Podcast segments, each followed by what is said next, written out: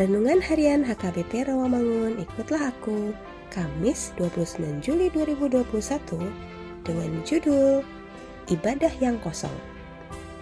Bacaan kita pagi ini tertulis dalam Keluaran 32 ayat 19 sampai 26a dan bacaan kita malam ini tertulis dalam 1 Korintus 11 ayat 17 sampai 22. Dan kebenaran firman yang menjadi ayat renungan kita hari ini ialah Zakaria 7 ayat 10 yang berbunyi, Janganlah menindas janda dan anak yatim, orang asing dan orang miskin, dan janganlah merancangkan kejahatan dalam hatimu terhadap masing-masing. Demikian firman Tuhan. Posisi manusia yang paling lemah dari sudut pandang Alkitab adalah seorang janda, seorang anak yatim, seorang asing di suatu daerah, dan seorang miskin.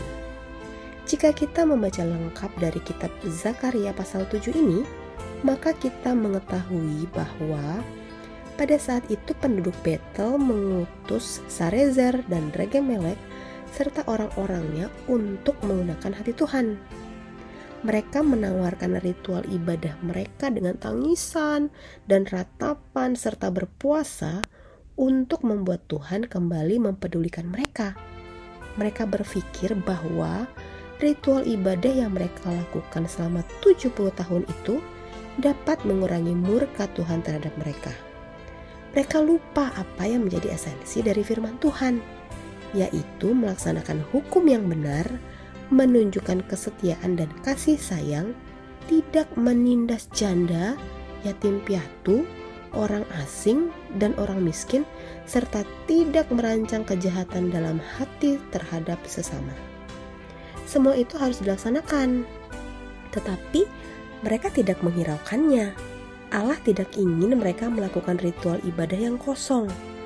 Ritual ibadah yang hanya berdasarkan kepada kebiasaan dan sudah kehilangan makna akan cinta dan hormat kepada Tuhan.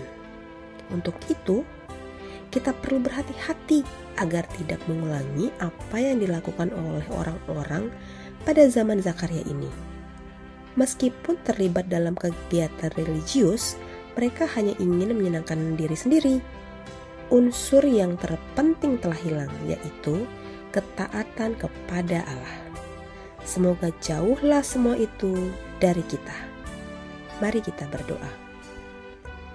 Tuhan Yesus, Jangan biarkan kami jatuh ke dalam ritual ibadah yang kosong.